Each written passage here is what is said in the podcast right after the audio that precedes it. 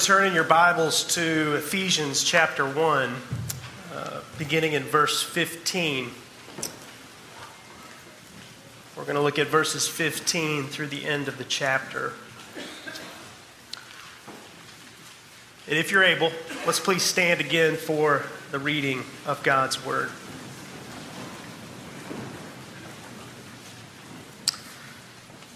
For this reason, because I have heard of your faith in the Lord Jesus and your love toward all the saints. I do not cease to give thanks for you, remembering you in my prayers, that the God of our Lord Jesus Christ, the Father of glory, may give you the spirit of wisdom and of revelation in the knowledge of him, having the eyes of your hearts enlightened, that you may know what is the hope to which he has called you. What are the riches of his glorious inheritance in the saints? And what is the great what is the immeasurable greatness of his power toward us who believe? According to the working of his great might that he worked in Christ when he raised him from the dead and seated him at his right hand in the heavenly places, far above all rule and authority and power and dominion, and above every name that is named, not only in this age, but also in the one to come. And he put all things under his feet and gave him as head over all things to the church, which is his body, the fullness of him who fills all in all. This is the word of the Lord. Let's pray. Oh Lord, in these few moments together, uh, would you quiet our hearts, focus our hearts, enlighten them, as this passage says, to, to know you better to come away encouraged, more focused on the Lord Jesus Christ than when we entered this sanctuary today. We pray this in Christ's name. Amen. You may be seated. Well, as we've already celebrated this morning, the main focus of Easter Sunday is to celebrate the resurrection of the Lord Jesus Christ. Um, which is an essential truth, as we mentioned earlier, that uh, without the resurrection, there is no Christianity. Without the resurrection, we are still in our sins, the Bible teaches. But usually on Easter Sunday, our focus is on either the event of the resurrection recorded in the Gospels, or perhaps uh, looking forward to our future resurrection uh, rooted in the resurrection of Christ, our bodily resurrection that passages like 1 Corinthians 15 speak of. But what about now? What about now in the present? Not the past or the future, but today. What does the resurrection of Christ mean for us today? Why does it matter to us today? What does it matter that Christ is risen when you see nothing but bad news all around you? And maybe in your own life, you feel like it's one piece of bad news after another. Maybe you're dealing with sickness or death of a loved one close to you. Maybe you're saying with the psalmist in Psalm 4 who says, Who will show us some good? Who will show us some good? What, is, what does it matter that Christ is risen when your family is a mess, full of broken relationships, uh, pieces you don't know how to put back together? Feels that broken. What does it matter that He is risen when you feel alone and discouraged? And you've, as Lamentations 3 says, and you've forgotten what happiness is. What does it matter that Christ is risen when you're struggling with sin and it feels like you just cannot make progress, spiritually speaking? I recently read an article that said, We live in the stories we tell ourselves. And with regard to the difficult things that I just listed out, you know, we can tell ourselves a lot of things. And quite frankly, many of those things are untrue. I am alone. God doesn't care, there is no hope, at least in this life. I'll never grow. What stories do you tell yourself? In our passage this morning, God tells us his story through Paul's prayer for the Ephesian believers. It's a story, among other things, that speaks of why the resurrection matters for us today. So let's begin by looking at the motive for Paul's prayer. You might call this the backstory uh, of God's story. He says at the beginning, for this reason, which he's really looking back to verses 3 through 14, which is that amazing passage full of amazing truths about what God has done. But it really speaks, if you want to sum it up, it speaks about God's sovereign grace uh, at work in the lives of the Ephesian believers. And in other words, Paul is saying, because of God's sovereign grace, I not only give thanks, but I'm going to pray. Because he's sovereign, he prays for them. Now, a simple application to take away from this, or an implication from this, is that God's sovereignty is a motive for prayer, not a hindrance. You know, sometimes we can be tempted to think otherwise, to the contrary. You know, if God is sovereign, why pray? He's just going to do what he's going to do, right? Well, here we find Paul praying because of God's sovereign grace. And this isn't unique to Ephesians 1. There's many passages that speak this way. In fact, nowhere in the Bible do I find the teaching that prayer is somehow hindered uh, by the sovereignty of God. Rather, we are, we are encouraged to pray because He's sovereign. He can actually do stuff, He can actually accomplish things, even through prayer, as He's ordained. So that's His motive. But what does Paul actually pray for in their present experience? Notice the primary request here, we see this in verse 17, is the knowledge of God. That's what he's praying for for the believers. He says that you know, he's praying that God would give them a spirit of wisdom and a revelation and the knowledge of him, having the eyes of their hearts enlightened. In essence, what Paul is praying for here is the Spirit would cause the lights to come on in their hearts so that they're able to know and appreciate who God is and what he has done for them in Christ. It's a prayer of illumination.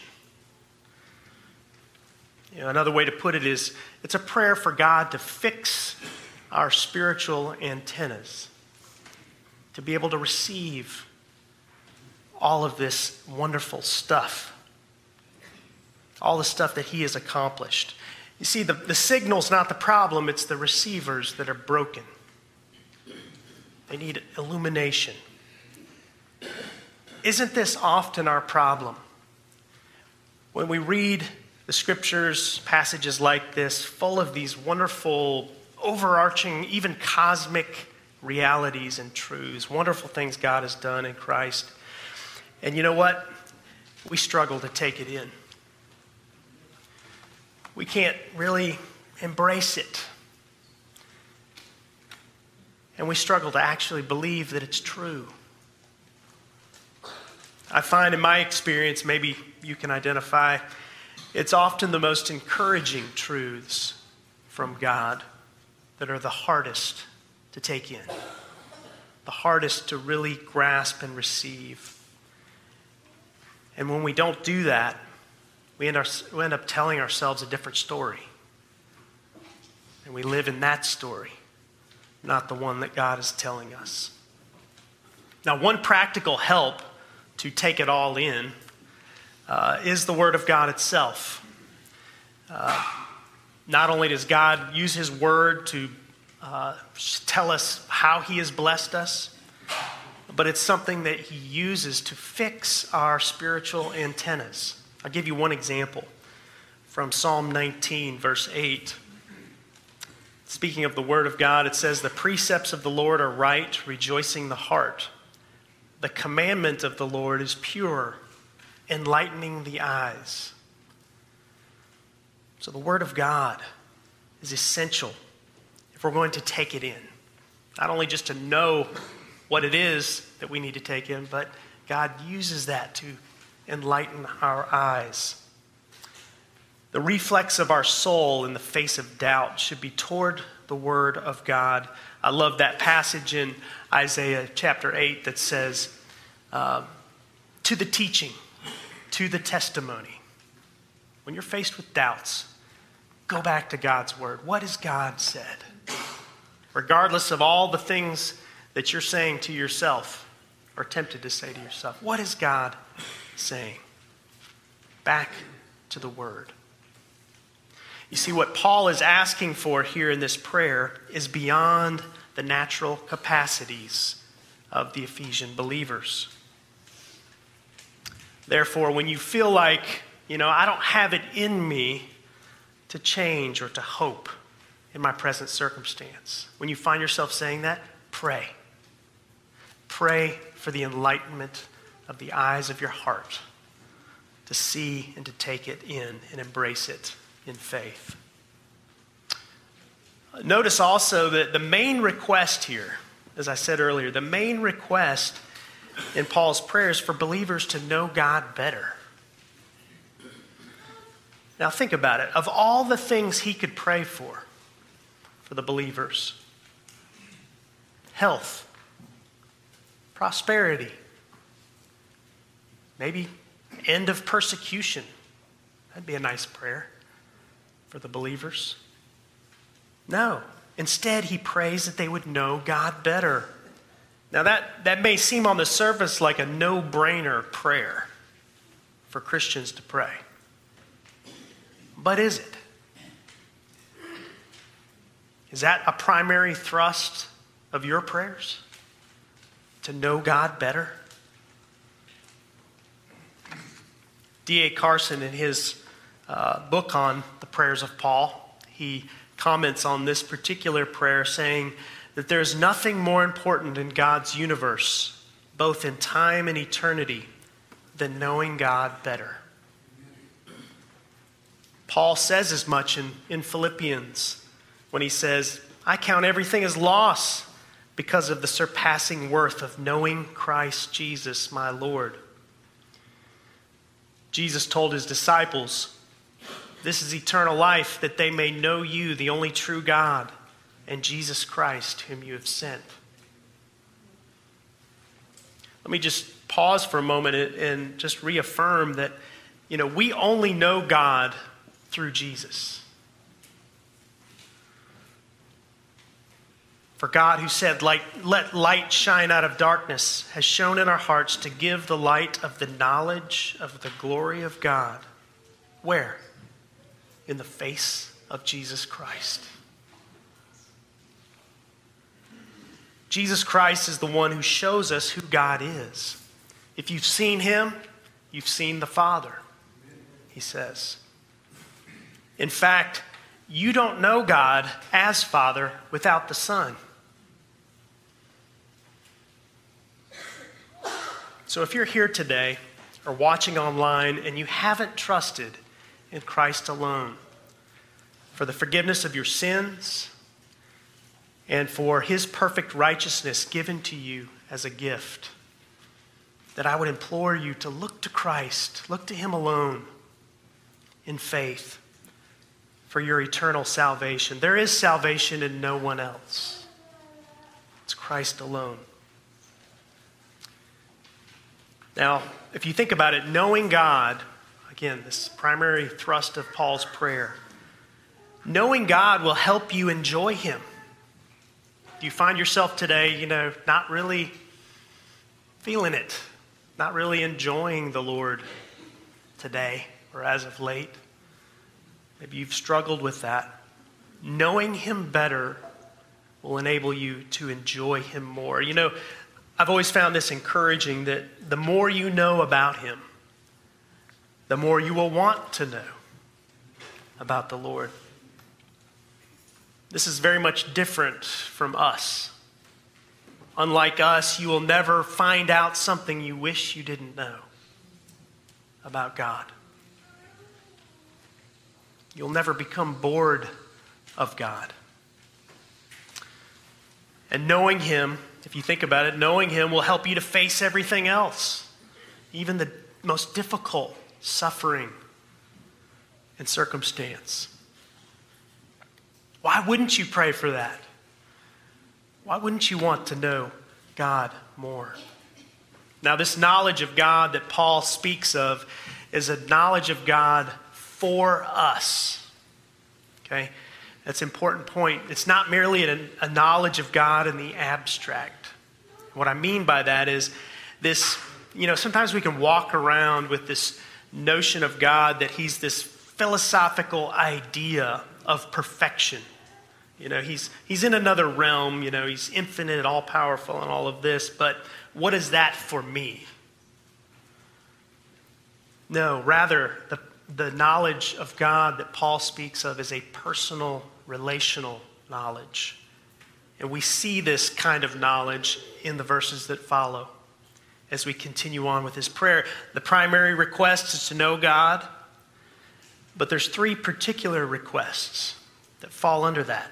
Specific things that he wants them to know and things we should know as well. And we're going to spend most of our time on the third one, but I'm going to mention, each one in turn. The first is to know the hope to which he has called us. Now, Paul has already mentioned the inheritance that believers have in Christ uh, in verses 11 through 14.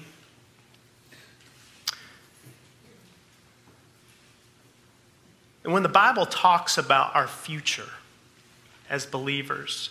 It's always for a present benefit. It's not for just speculation about the future, it's for your encouragement today. So remember that as we think about the hope to which He has called us. You know, Scripture depicts the Christian life as a whole as, as tilted toward the future. There's always a future looking element, an aspect to our Christian life and how Scripture speaks of it. And one commentator uh, described it this way that the Christian hope is faith standing on tiptoe. Faith standing on tiptoe. When I was probably in seventh grade, uh, we, our family had moved around quite a bit, and at this time we were living in Utah, of all places, uh, nor- north of Salt Lake City. And at that age, I was a huge basketball fan. Okay, so I begged my dad uh, day after day to take me to an NBA basketball game. And so one snowy winter evening during the week, which you know he was really taking one for the team, I think, uh, having to get up for work the next day. But he finally said, "Yes, we'll go to a game." And the game I wanted to see was the Utah Jazz playing the Boston Celtics, which was my favorite team at the time, uh, the Celtics. And my favorite player on the Celtics was Larry Bird. And I wanted to see the legend. And so we, we go to the game, and guess what? We had standing room only tickets. So we didn't even have a seat. Um, we were standing in the aisles on the second tier, uh, second deck. And I remember just, you know, eagerly waiting to see Larry Bird trot out on the floor and literally on my tiptoes. Um, but if you think about it, do we not have something far greater to eagerly await as believers? Think about what the scriptures are telling us here. Something infinitely greater. Something that no eye has seen, nor ear has heard. Beyond anything you could imagine is how wonderful our inheritance is that God has prepared for us in Christ. Is that the posture of your faith? Faith on tiptoe, eagerly awaiting his appearing. If not, pray for it. Paul does. Pray for it. Secondly, he prays that they would know the riches of his glorious inheritance. Now, as I mentioned, Paul has already spoken of our inheritance earlier in the chapter. But interestingly, here, he refers to God's inheritance. Think about that. God's not just the author of our inheritance, things that he has blessed us with and given to us, but God's inheritance is his people for himself. That should blow your mind. You know, often in Scripture, we read of God's portion or his inheritance, and it's his people that he's speaking of. Other places, we read that his people are his treasured possession, a people for his own possession.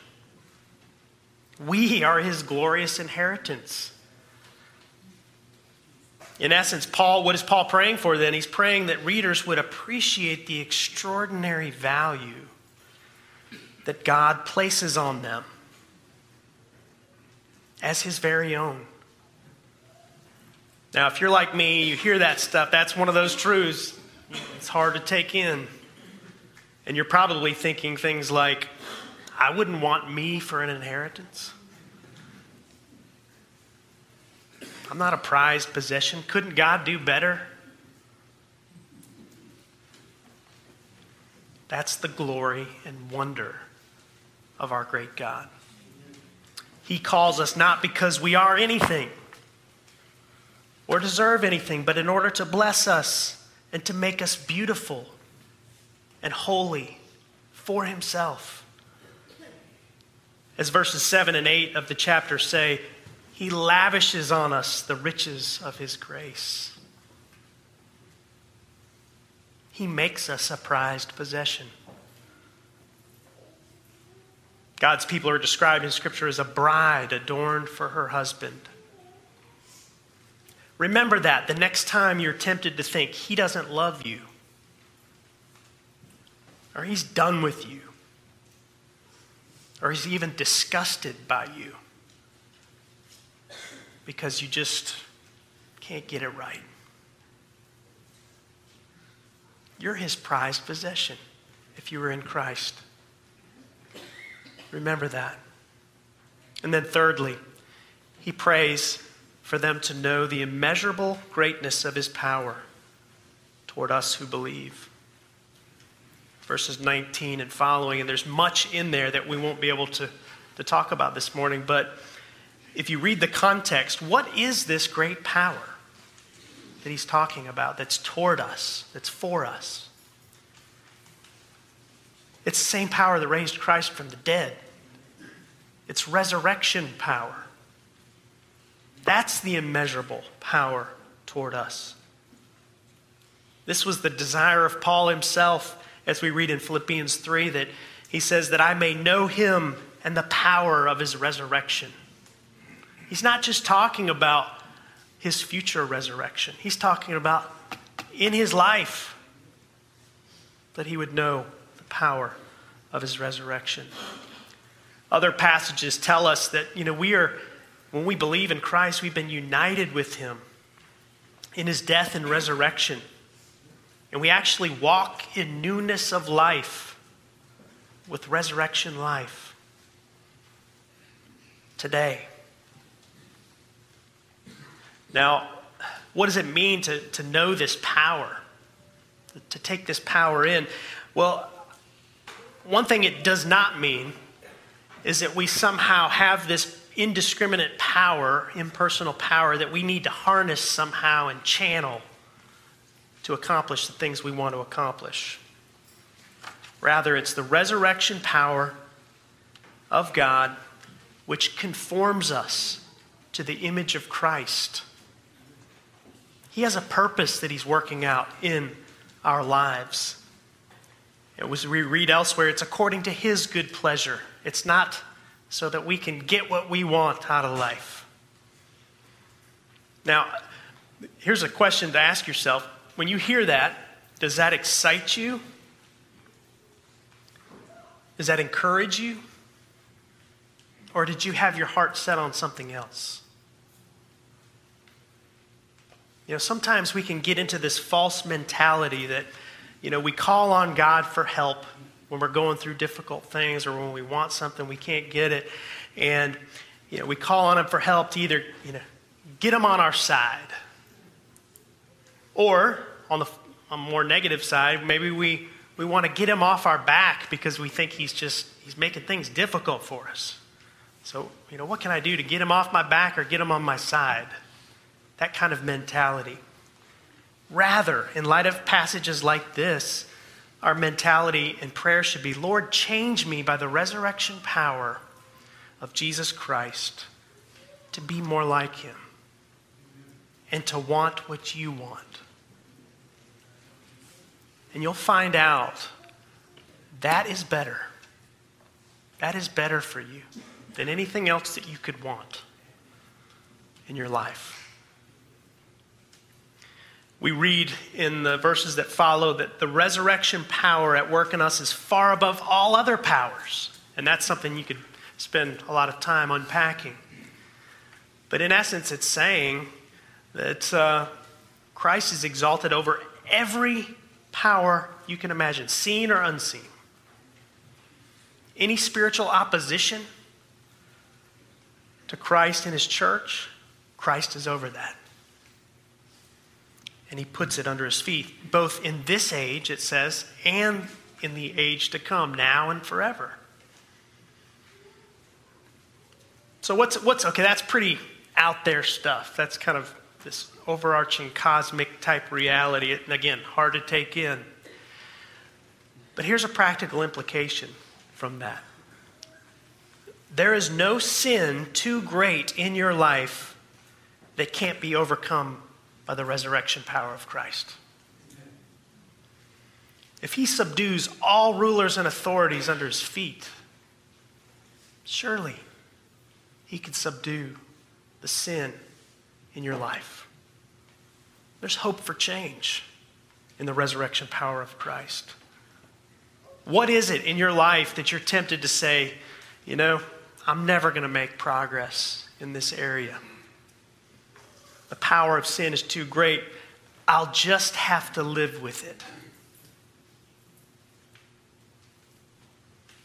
I'll just have to live with this sin.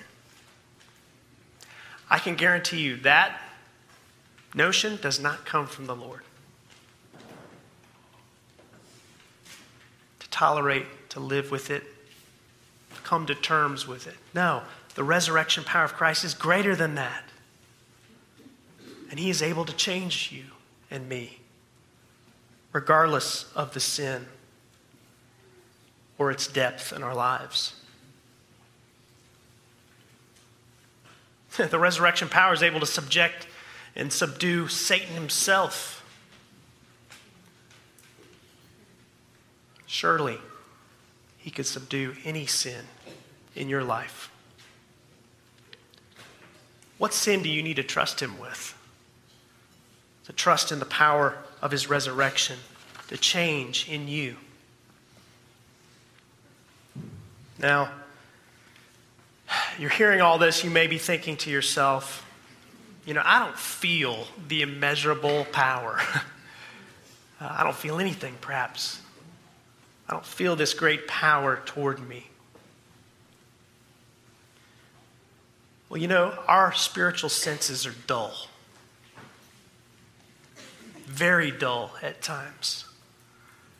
We're not tuned in to the real spiritual danger and reality at work in and around us, nor, on the flip side, the great spiritual victory and power that's at work, as the scriptures tell us. One that is immeasurable and infinite. That's why Paul is praying this. This implies that they had spiritual dullness too. They needed this prayer. We need this prayer. So, as you celebrate Easter and the resurrection of Christ, celebrate this immeasurable power and ask for his power to be at work in your life, to change you. Nothing is too difficult for him. Be convinced of that. And may we live in the story he is telling us today. Let's pray. Lord, uh, we confess our weakness. We are often dull of heart, dull of hearing. We struggle to receive and to believe these wonderful truths that we have clearly laid out for us in Scripture. So, Lord, we pray like Paul. We pray for our hearts to be enlightened, that we would know you better, that we would know the hope of our calling, the great inheritance that we have in Christ, and, and standing in wonder that you call us your inheritance. And Lord, help us to know the great resurrection power at work in us. And that we would pray and live accordingly. We pray this in Christ's name. Amen.